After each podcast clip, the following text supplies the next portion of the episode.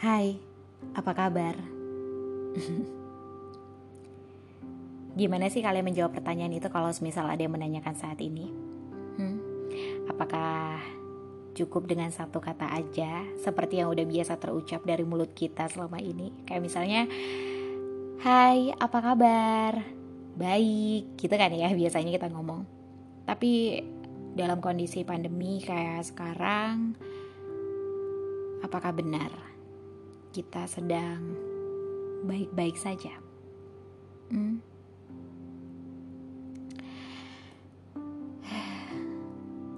Ada kalanya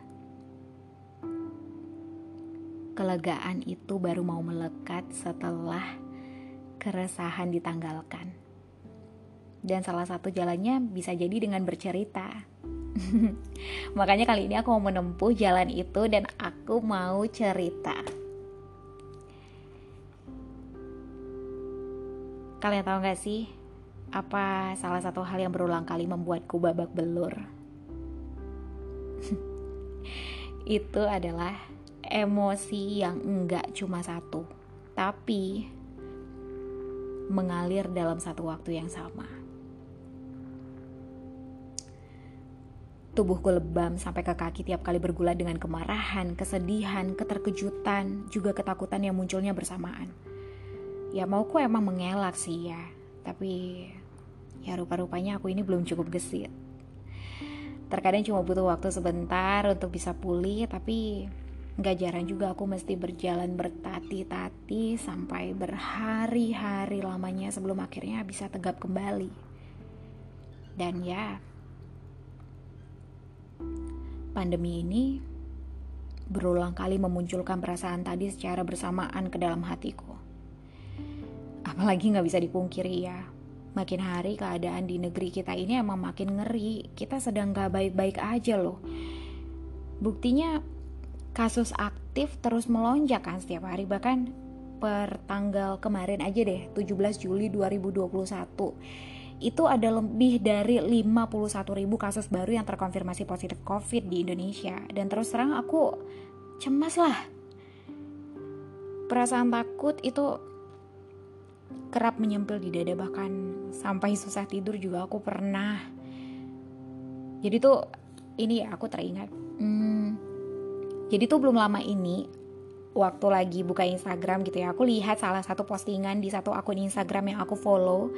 Dan di sana dia ada posting satu video gitu ya tentang gimana varian Delta COVID-19 ini menular dari satu orang ke banyak orang lainnya bisa sedemikian cepatnya kalau dibandingin dengan jenis virus yang pertama kali muncul di Wuhan waktu itu.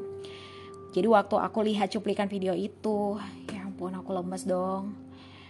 Seketika jantungku tuh degupnya lebih kencang dari sebiasanya, badan aku gemeter. Aku aku lemes dan air mata mulai ngucur.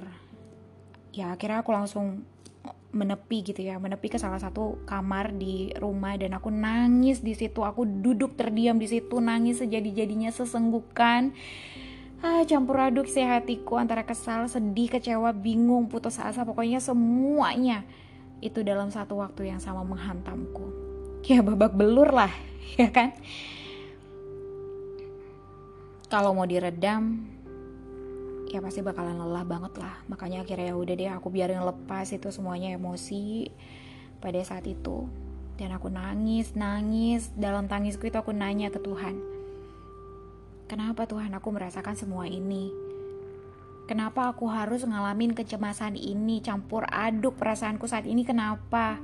Apakah cuma aku aja seorang di dunia ini yang mengalaminya? Apakah cuma aku aja Tuhan yang di dunia ini prokesnya dalam tanda kutip ya heboh menurut sebagian orang bahkan untuk orang-orang yang aku kenal sekalipun gitu. Karena ya selama pandemi ini tuh dari awal Maret uh, terkonfirmasi ya di Indonesia itu tuh aku emang sebisa mungkin nggak keluar rumah. Ya ya benar aku punya privilege itu dan aku manfaatkannya jadi misalnya ini harus keluar rumah walaupun cuma sebentar aja aku pasti bakalan langsung mandi dan ganti baju begitu nyampe rumah. Kalau enggak, aku nggak bakalan berani pegang apa pun, satu apa pun yang di rumah. Udah gitu kalau misalnya ada barang-barang belanjaan dari luar, disemprot disinfektan gitu ya, atau dibersihin dulu baru dibawa masuk ke rumah. Bahkan galon aqua sekalipun dicuci dulu kan dan aku juga saklek uh, menolak untuk ngumpul-ngumpul bahkan acara keluarga sekalipun ya aku tolak jadi uh, salah satu yang jadi pertimbanganku adalah apa kira-kira resiko yang terburuk kalau misalkan aku nggak ikut dan kalau misalkan aku ikut? Kalau misalkan aku ikut ya bisa jadi bakalan terpapar virus corona gitu ya yang mana gejala yang bisa singgah ke aku itu belum tentu uh, tanpa gejala sama sekali. Belum tentu juga berat dan belum tentu ringan gitu ya. Pokoknya random lah gitu. Kemungkinan terburuk adalah kehilangan nyawa gitu. Atau juga uh, resiko yang mungkin aku tanggung kalau misalnya aku nggak datang apa bisa jadi ya relasi bakalan rusak dan lain sebagainya gitu ya. Jadi aku mencoba untuk mengukur uh, mana resiko yang sanggup untuk aku tanggung. Ya aku paham sih resiko yang uh, maksud aku relasi ya. Relasi yang rusak itu betapa sulit banget untuk memulihkannya bahkan di dalam beberapa uh, masalah gitu ya. Kita tuh hampir-hampir nggak bisa untuk berrelasi kembali dengan satu orang tertentu gitu. Kalau udah sempat rusak relasinya gitu. Tapi balik lagi deh aku mencoba mengukur resiko mana nih yang paling sanggup aku tanggung. Kehilangan nyawa atau relasi yang rusak yang kemungkinan masih bisa untuk dipulihkan gitu. Ya itulah.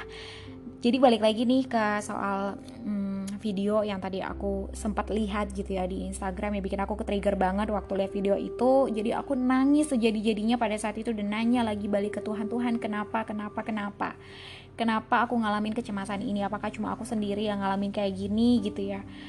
Kalau iya kenapa? Dan kalau enggak kenapa? Pada saat itu cukup lama aku nangis dan aku sampai kayak ngerasa aku bener-bener sendiri gitu. Asing di dunia yang ramai ini dan ngerasa kayak gak ada satu orang pun yang betul-betul ngerti dengan perasaan aku bahkan orang terdekatku sekalipun. Maksud aku mereka nggak benar-benar ngerti persis gitu ya dengan perasaanku. Bahkan aku sendiri kadang bingung kan. Aku kebingungan dengan apa yang aku rasakan bahkan pada saat itu juga gitu. Ya jadinya cuma bisa nangis deh. Sambil merenung juga dan setelah menangis itu aku coba untuk uh, menerima, mengakui perasaanku itu dan mencoba untuk merilis emosiku. Dan di ruang sunyi itulah kemudian aku kembali tersadar bahwa ya ya betul hanya Tuhan saja satu-satunya yang mengenal isi hatiku. Bahkan aku aja pun bisa enggak tahu, enggak paham apa nih yang lagi aku rasain gitu. Enggak ada orang lain yang paham betul apa yang aku alami hanya Tuhan aja gitu. Dia yang paling mengerti aku dia yang mendengarkanku dia yang nggak nggak mengabaikan gitu ya perasaanku. Dia yang tidak mengecilkan perasaanku dia menerima isi hatiku dan gak biarkan aku sendiri. Dan pengalaman spiritual itu yang kemudian membuatku merasa jauh lebih lega dan juga tenang pada saat itu. Ya aku menyadari sih ya kalau aku tuh nggak bisa mengendalikan situasi saat ini. Aku tuh nggak bisa mengendalikan orang-orang di luar sana sekalipun itu adalah teman atau keluargaku misalnya ya. Betapapun aku kecewa dan marah melihat orang lain nggak pakai masker, lebih percaya hoax, nyebarin hoax kayak gitu. Ya tapi mereka sama sekali nggak dalam kendaliku. Yang aku bisa atur dan upayakan hanyalah soal gimana protokol kesehatanku bersama dengan keluarga inti yang aku satu rumah dengan mereka gitu kan. Gimana pola hidup kami mulai dari makanan jam tidur olahraga misalnya. Itu yang aku bisa upayakan. Kadang aku ngerasa kayak aduh dunia ini gelap banget sih. Tapi ya memikirkan itu melelahkan banget kan jadi hmm, apakah kalian mengalami hal yang serupa juga dengan aku? Ya gak sih? Hah? Jadi pada akhirnya ya hanya bisa berpengharapan pada Tuhan Sang Pencipta. Oh ya, jadi tuh beberapa hari yang lalu aku dengar kan podcast Raditya Dika sembari aku lagi masak di dapur gitu kan. Jadi di dalam salah satu podcast itu Radit cerita tentang gimana perasaannya selama pandemi ini terus gimana soal protokol kesehatan yang dia terapin di keluarganya yang emang juga ketat gitu kan? Gimana soal ketakutannya? Dia coba urai di salah satu episode podcastnya itu. Dan tau gak sih ketika aku dengar itu aku langsung ngerasa kayak yang ada kayak perasaan lega gitu ya di hatiku. Aku jadi ngerasa tiba-tiba kayak ah, aku aku tuh bukan orang aneh kok gitu. Ada loh orang yang di luar sana yang juga um, uh, punya kekhawatiran kecemasan yang serupa gitu dengan yang aku alami. Tuh Radit juga cemas kan dengan uh, apa namanya dengan pandemi ini. Aku punya teman. Kayak ngerasa kenal aja juga sama Radit ya. Jadi ya gitu deh. Jadi ternyata aku punya teman gitu ya mengalami hal yang serupa. Itu yang aku rasakan waktu aku dengar podcast Radit itu gitu. Jadi itu juga yang kemudian jadi salah satu alasan kenapa aku akhirnya bikin podcast ini. Kali aja ada di luar sana teman-teman atau barangkali kamu kalian yang lagi dengerin podcast aku ini yang juga mengalami hal yang serupa dengan keresahan yang aku alami ini gitu. Jadi ya udah deh akhirnya aku putuskan untuk bagikan keresahanku ini pengalamanku ini ya perasaan yang kerap kali mengunjungiku ini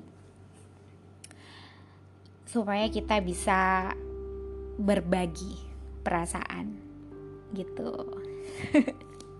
Aku sadar kok kalau manusia memang diciptakan beda ya. Jadi ya misalnya nih aku tuh suka banget makanan pedas gitu tapi belum tentu kan kalau kalian juga atau kamu juga uh, suka atau tahan dengan makanan pedas gitu. Atau dalam hal lain misalnya kalian tuh suka banget uh, keramaian semangat semangatnya tuh penuh setiap kali ngobrol sama banyak orang bahkan ketemu sama orang baru itu adalah hal yang menyenangkan banget dan langsung bisa capcit cak cus gitu ya ngomong panjang lebar gitu. Tapi kalau bagiku ya ampun itu bener-bener hal yang melelahkan sekali gitu. Jadi aku tuh bakalan butuh waktu untuk menepi dan menyepi demi mendapatkan kembali energiku.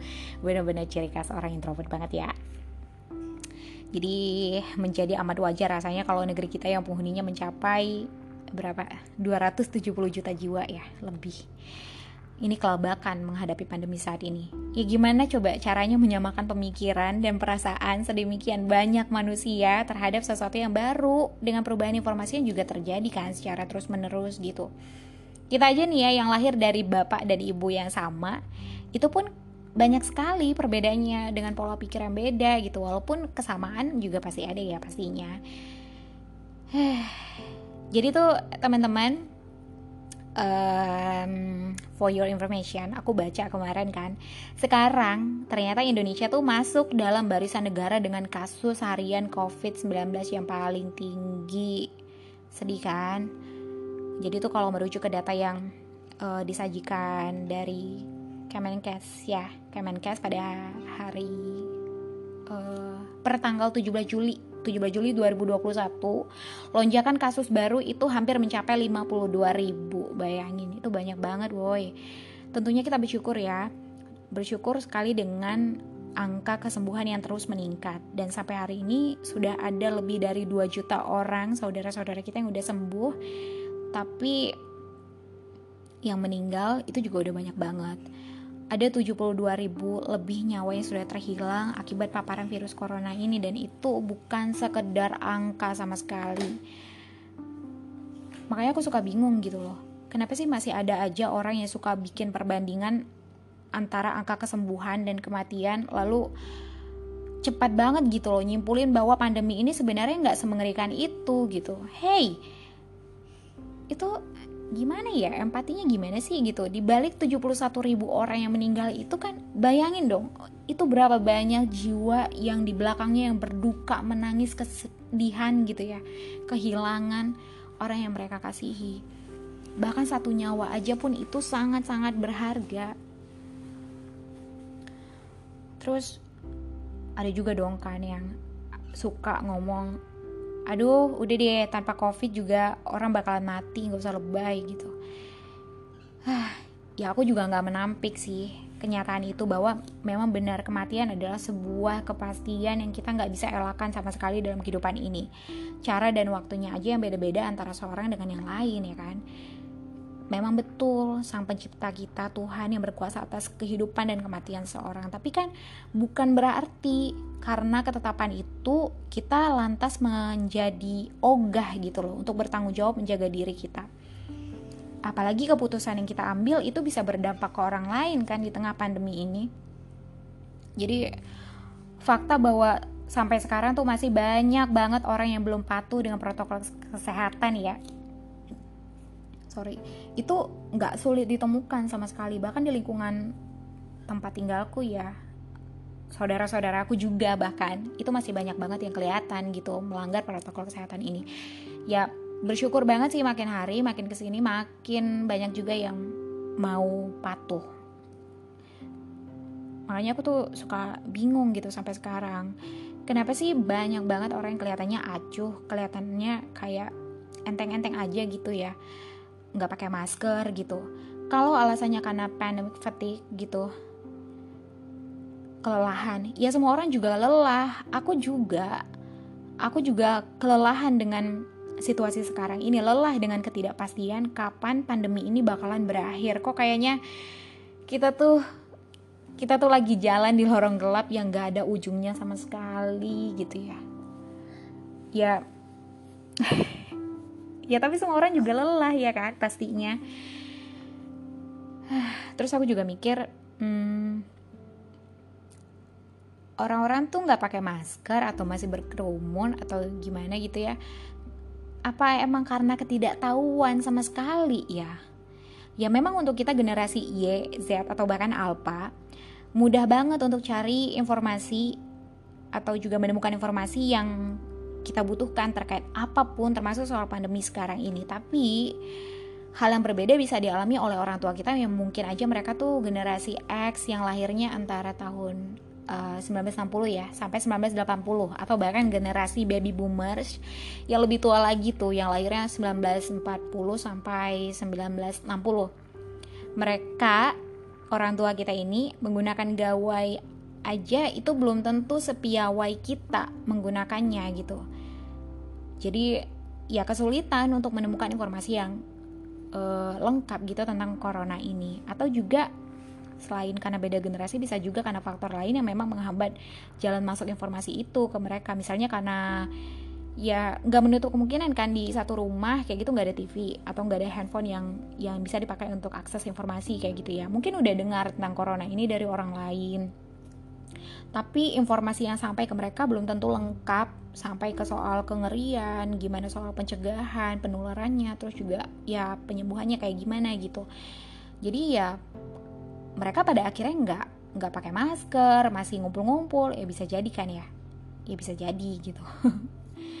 Terus aku juga mikir kenapa ya? Kenapa gitu kan? Orang kok masih belum taat prokes gitu. Ya kalau soal impitan ekonomi itu udah pasti tentunya ya jangankan untuk beli masker bahkan untuk beli makan aja pun banyak banget pasti saudara kita yang uh, masih kesulitan tentunya di dalam um, kondisi pandemi kayak sekarang ini pontang panting gitu. Makanya makanya kita tuh bersyukur banget sih sebenarnya ketika masyarakat Indonesia ya dari awal pandemi perhatiin deh sampai sekarang tuh aktif banget bergerak dalam kegiatan sosial gitu kegiatan donasi. Apakah itu melalui lembaga yayasan kelompok atau bahkan juga individu jadi akhirnya kan banyak ya saudara-saudara kita yang uh, kesusahan di masa pandemi ini akhirnya bisa untuk mendapatkan bantuan apakah itu berupa sembako, masker, uang atau misalnya beasiswa pendidikan gitu ya di tengah kondisi sulit saat ini.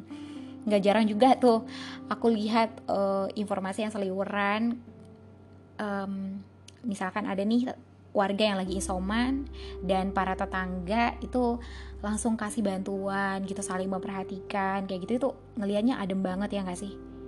Ya kan?